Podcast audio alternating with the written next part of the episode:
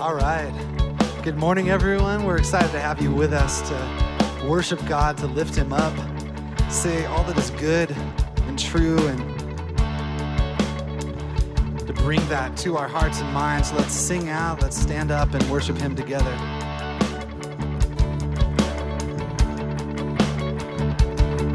May your kingdom come, your will be done on earth it is in heaven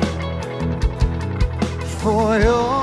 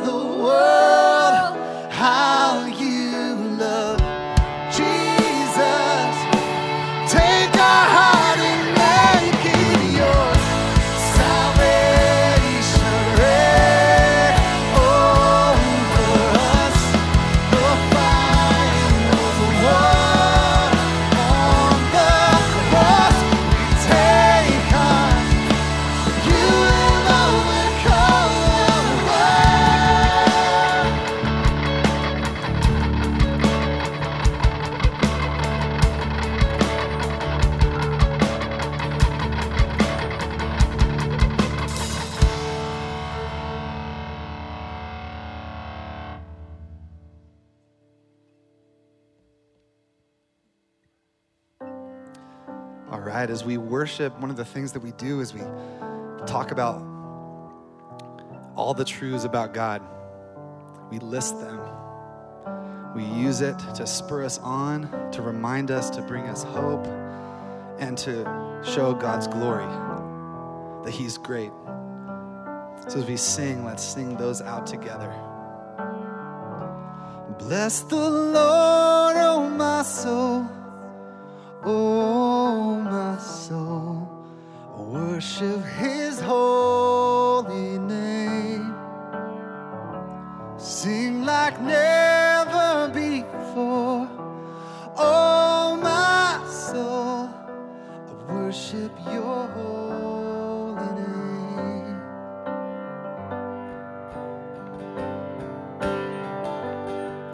The sun.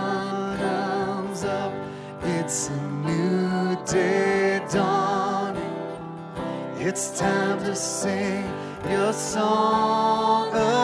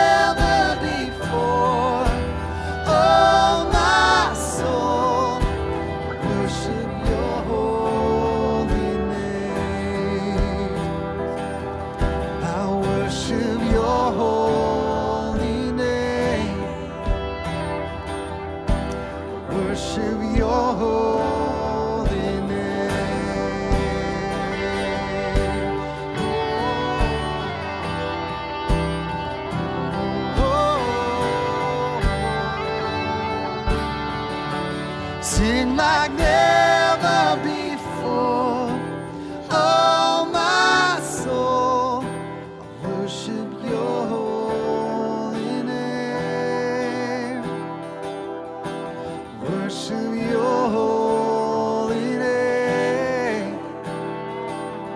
I worship your holy name.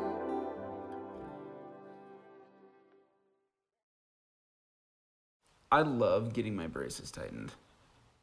I love folding laundry. Could you please keep smacking your gum? Gas prices are looking pretty good right now.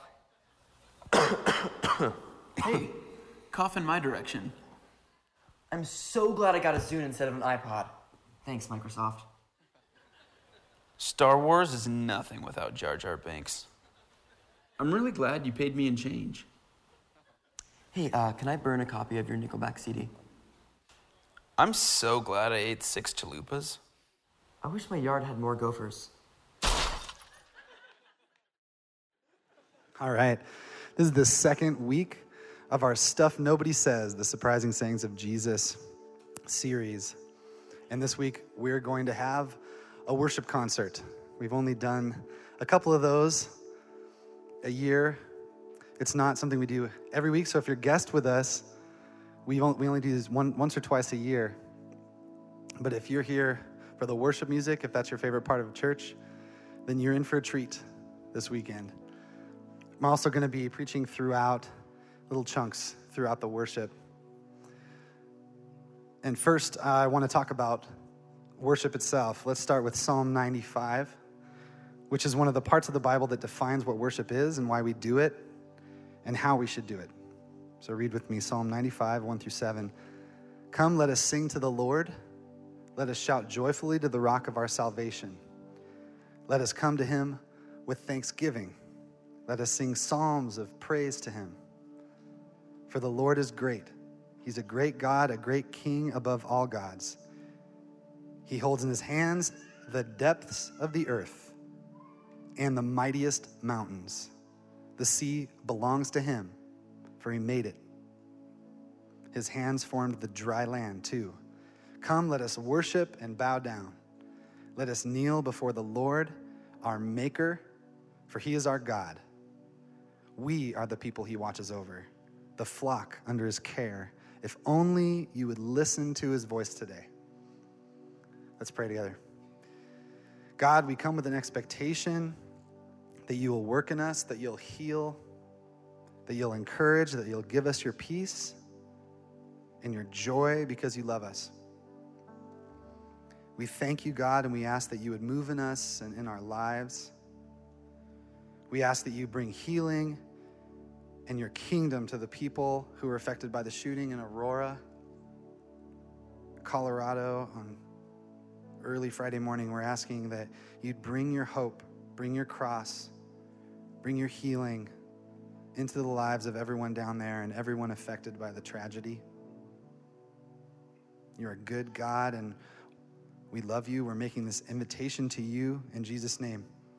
Amen. So, first, what is worship? The answer in the Bible and the answer of text, the text Psalm 95, is worship is the act of ascribing ultimate value to something in a way that it energizes and engages your whole being, the whole person, your mind, will, and emotions. It's really easy in this text to outline three calls in verse 1, 6, and 7. Verse 1, we're called to worship with our emotions. It's emotional language. Sing, shout aloud, thanksgiving. Secondly, in verse 6, we're called to worship Him with our will, not just our emotions, with our will, because language in that verse is that of submission, volition, come, kneel, bow down. And then in verse 7, it's the language of reason, it's the language of thinking. Hear His voice, listen to His voice, accept what He says. It's the language of thinking and understanding. So, from this passage, we see that worship is something, it engages your mind, your will, and your emotions, your entire being. And this is extremely important to understand because if you go do some kind of ritual, you affirm doctrines and beliefs without ever experiencing in your inner being this ravishing sense of beauty and joy, it's not worship. If you don't emotionally connect, you're not worshiping. Or on the flip side, you could go to a service and experience great emotion. You could weep. You could have an emotional experience. But if it doesn't change the way you live, if it doesn't change your character, if it doesn't change your life patterns, it's not really worship. So, what the text says is that submission to God without joy, or on the other hand, shouting and singing without submitting to the commands of God in your life is not real worship. You may be having a cultural experience. You may be having an emotional experience or an aesthetic experience, but it's not worship. Worship entails the entire being. But how do we worship with our entire being? By assigning ultimate value to God. And what do I mean by that? So if you look at the psalm, you see that all the emotion, this great engagement that the psalmist is having, is stemming from something the psalmist is doing in verse 1 and 2. He says, Sing and shout, come before him with singing. For, because he is great, he's king.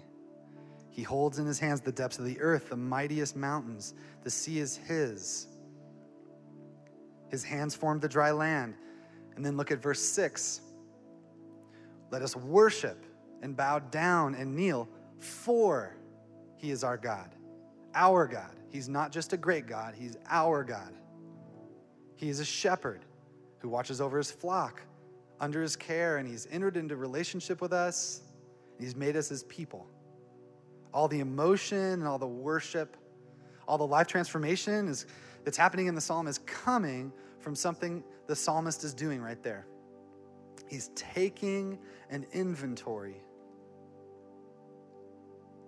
It's an inventory of all the excellences of God. He's going over them, he's going through them, he's enumerating them, he's reflecting on them until there's an explosion in his life of worship. The best illustration uh, that I know of of what it means to ascribe ultimate value is this one I found. Imagine with me a woman who's inherited a piece of jewelry, a brooch, which she's inherited from her mother. She's got it from her mother. She got it from her mother. It's been around the family for years. Nobody quite knows where it came from, and nobody quite knows what it's worth. And half the time, they don't even know where it is. And then one day, the woman finds the brooch again and says, Oh, yeah, that old thing. I think I'll get it appraised. So she takes it to this jeweler. And the jeweler puts the little magnifying glass called a jewelry loupe in his eye, and he starts looking at this brooch. He starts looking at things and he notices the way the facets refract, refract the light. He notices colors, he notices texture. And bit by bit, he's looking at it and he's thinking about it. And all of a sudden, several minutes of this pass by, and then his jewelry loupe pops out of his eye. And he starts to have labored breathing.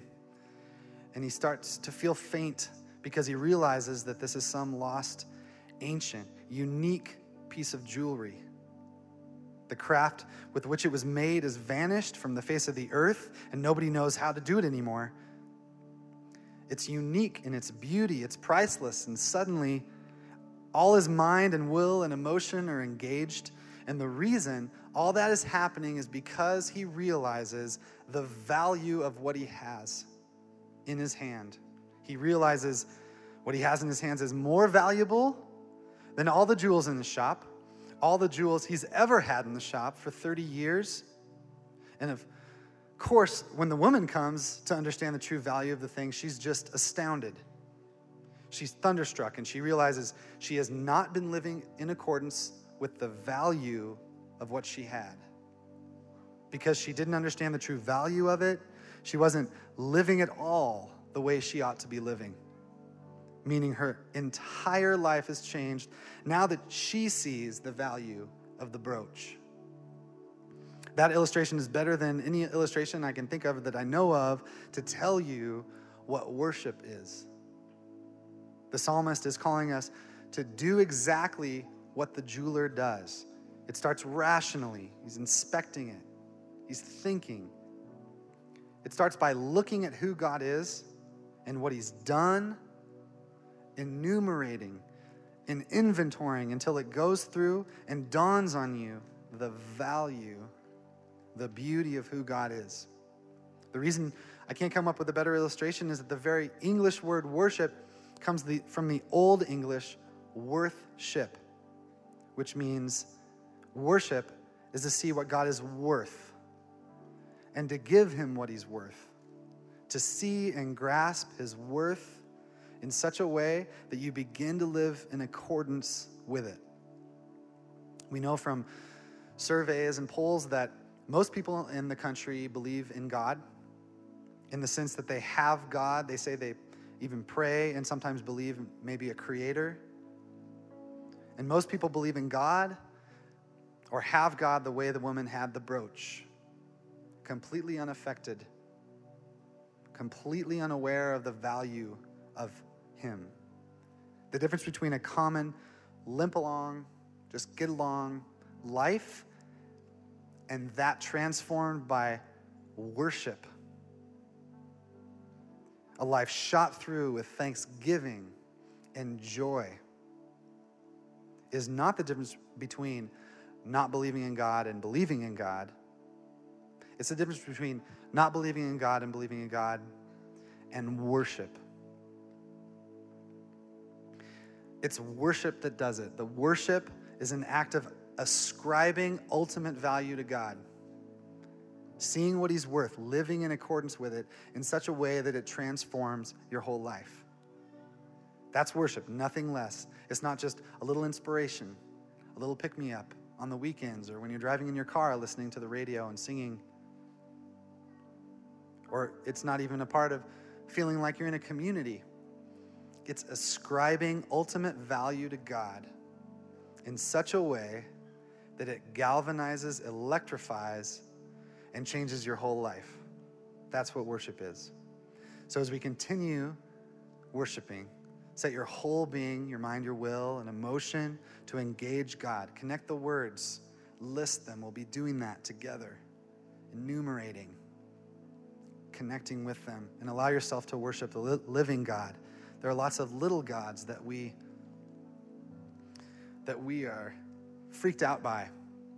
Break up with your girlfriend or boyfriend and you're freaked out. You're worried about money, freaking out about it. It's a little God in your life. And the difference is that's a dead God. It's not real, it's not alive. And we worship a living God. So let's worship Him together.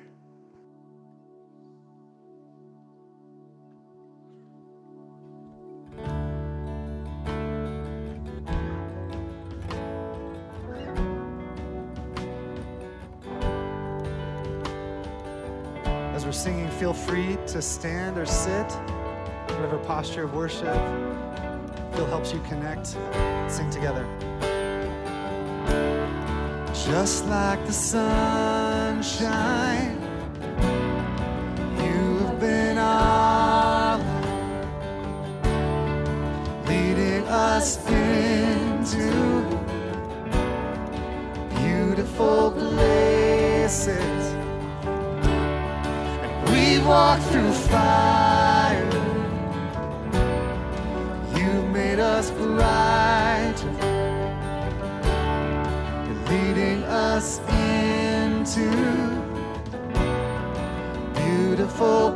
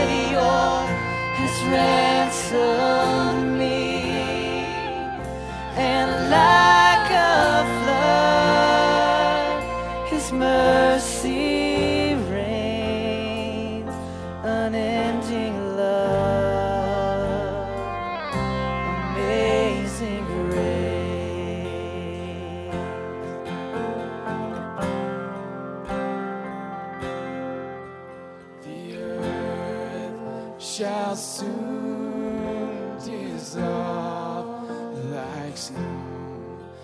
The sun forbade to shine.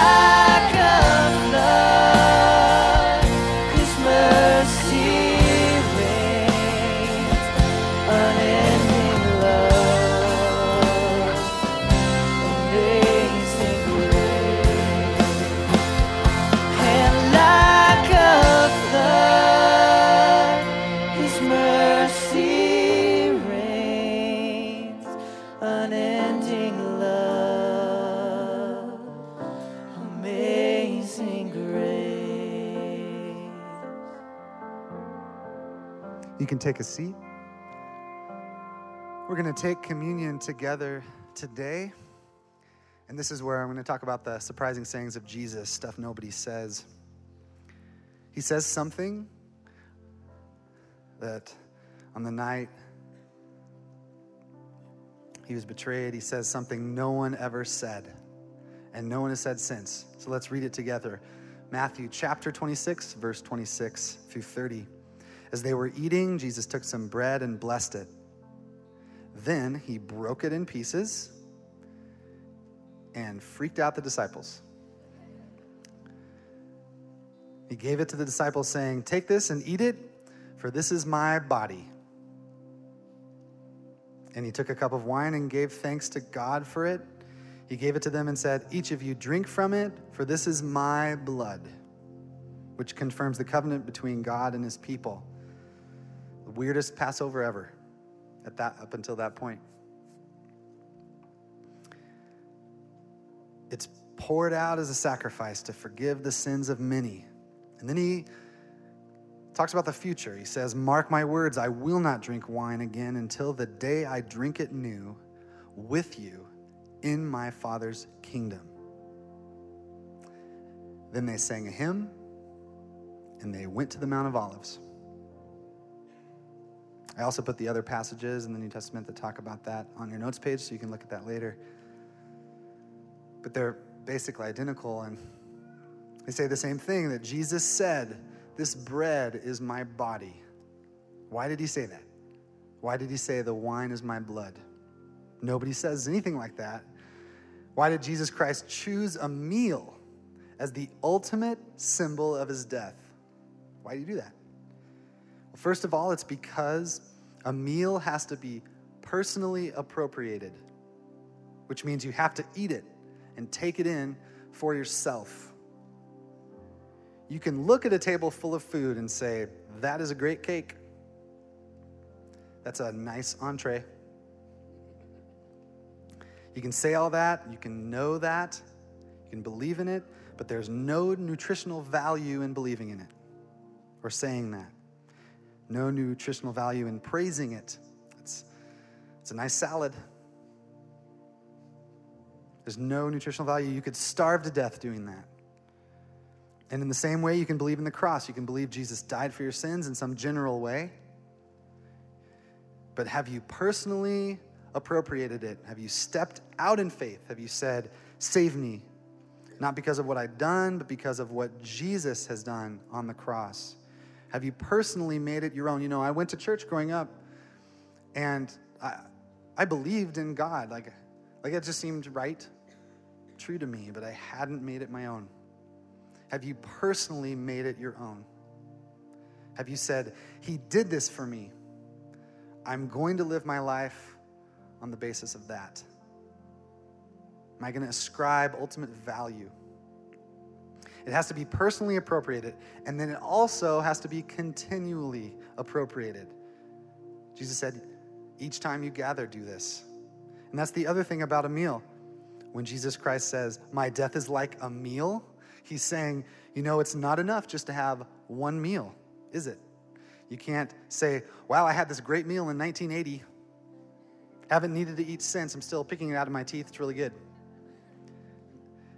You, you don't, I don't think so. You, you're going to die if you do that. You have to keep eating. Here's what Jesus says Do this in remembrance of me. What does that mean?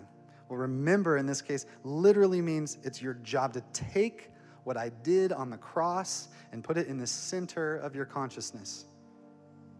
Remember, remake it a part of your life each time you take the bread and the wine. Stick it in the center of your life. In other words, Jesus is calling us out to think out and live out the implications and ramifications of the cross in every area of our lives. Is there anyone here who's haunted by something in your past?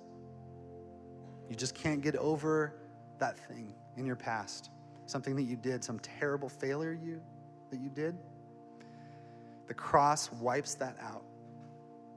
Are you going through some suffering right now? Amazing suffering and you're mad and you're saying, I don't see how God could bring anything good out of this.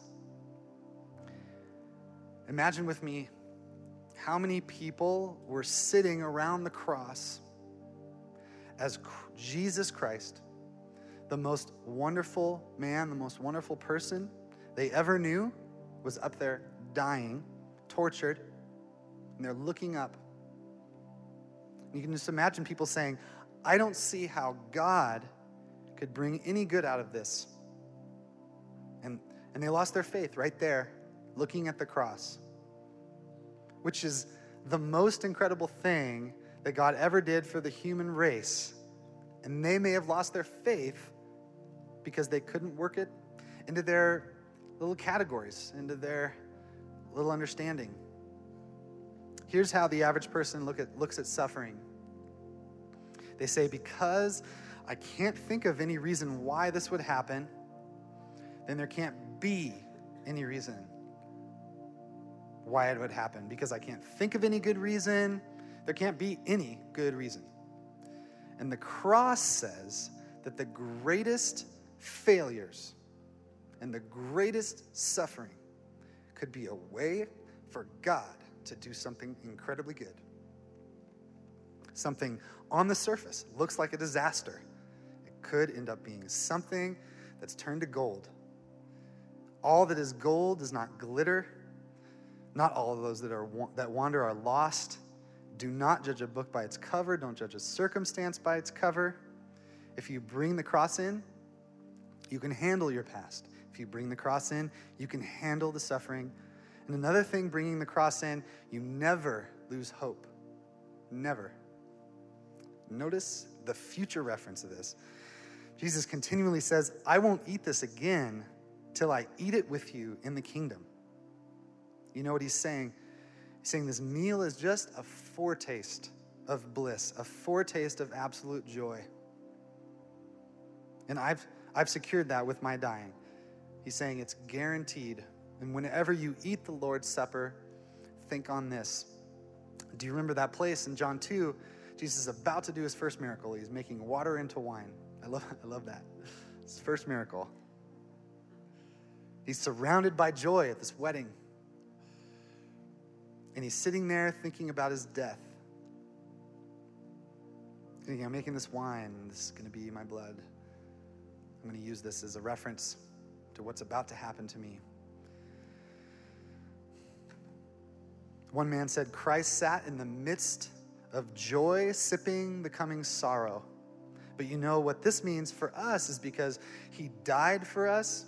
You know what that means? It means now you can sit in the midst of sorrow, incredible sorrow, all around us, and sip the coming joy. There's always hope. Our bad things will turn to good. Our good things can never be taken from us, and the best things are yet to come. And when you partake of communion, you are sipping the coming joy because his death has secured your future. It's secured it. It's our hope. It's our joy. It's our, it's our joy in the midst of sorrow. It's why we can worship at all times. Because God takes the worst things in life and redeems them. We're going to take communion today, also known as the Lord's Supper or the Eucharist. Eucharist is a reference to when Jesus says, Give thanks when he broke the bread, it means thanksgiving. This is Paul's instruction on communion, so let's read that together. 1 Corinthians 11 23 to 29. On the night when he was betrayed, the Lord Jesus took some bread and gave thanks to God for it. Then he broke it in pieces and said, This is my body, which is given for you. Do this to remember me. And in the same way, he took the cup of wine after supper, saying, This cup is the new covenant between God and his people, an agreement confirmed with my blood. Do this to remember me as often as you drink it, for every time you eat this bread and you drink this cup, you are announcing the Lord's death until he comes again. And he has a caution. It says, So anyone who eats this bread or drinks this cup of the Lord unworthily is guilty of sinning against the body and the blood of the Lord. This is why you should examine yourself before eating the bread and drinking the cup. For if you eat the bread or drink the cup of without honoring the body of Christ, you are eating and drinking God's judgment upon you. So you need to be right before you accept Christ's sacrifice through communion. You, you can't hold anger in your heart. You can't hold resentment. You can't hold on to that. You have to forgive and accept that. And it- this is what Christ means forgive as I've forgiven you. That's why many of you are weak and sick, and some have even died. So, for the rest of our time together, feel free to come up to one of these tables around the room. Gluten free is in the back. We set up a lot of stations for communion here at Journey.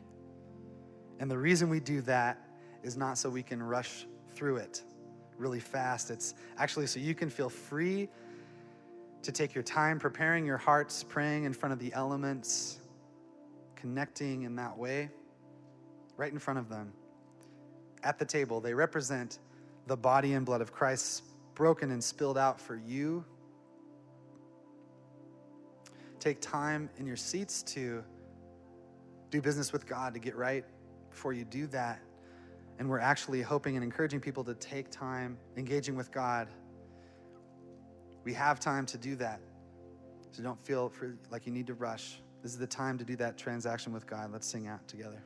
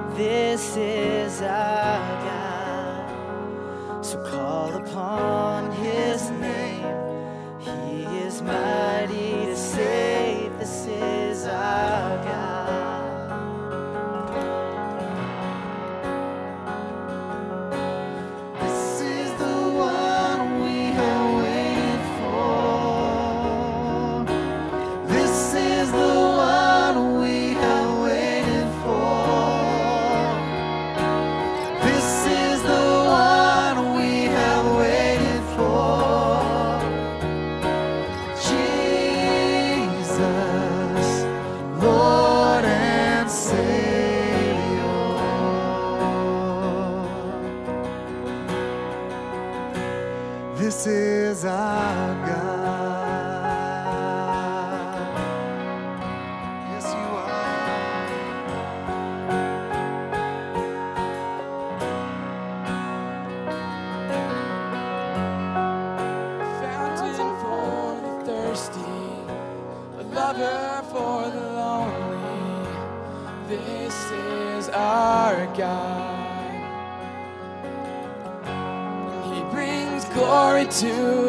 humble crowns for the faithful. This is our God. So call upon his name. He is mighty to save. This is our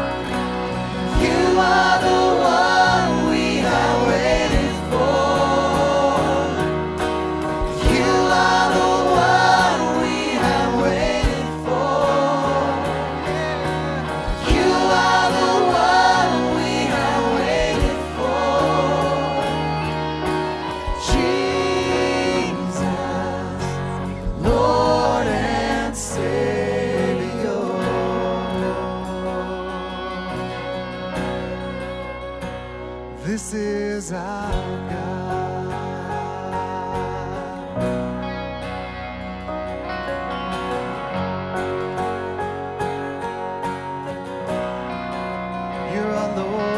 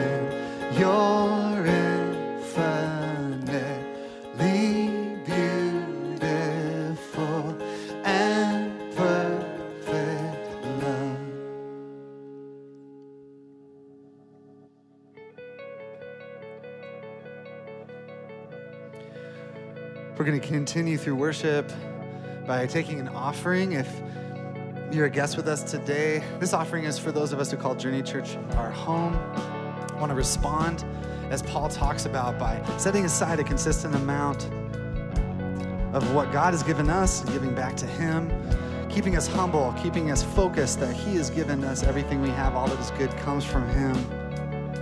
Giving back with joy, with thanksgiving, being generous, being generous people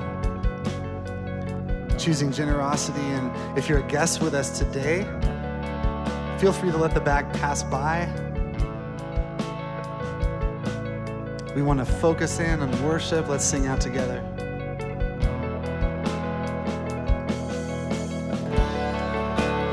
Everyone needs compassion, love that's never failing.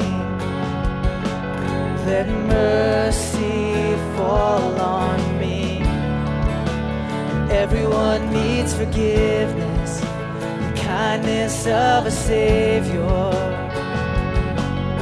the hope of a nation.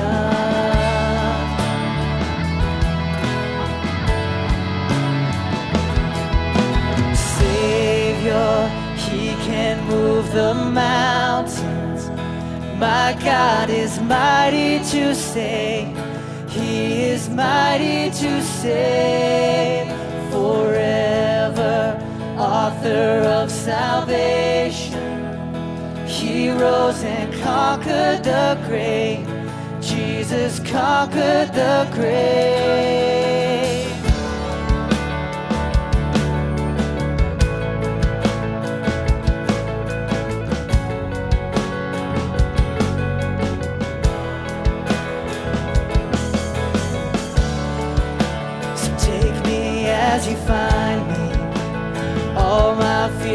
Failures. Fill my life again. I give my life to follow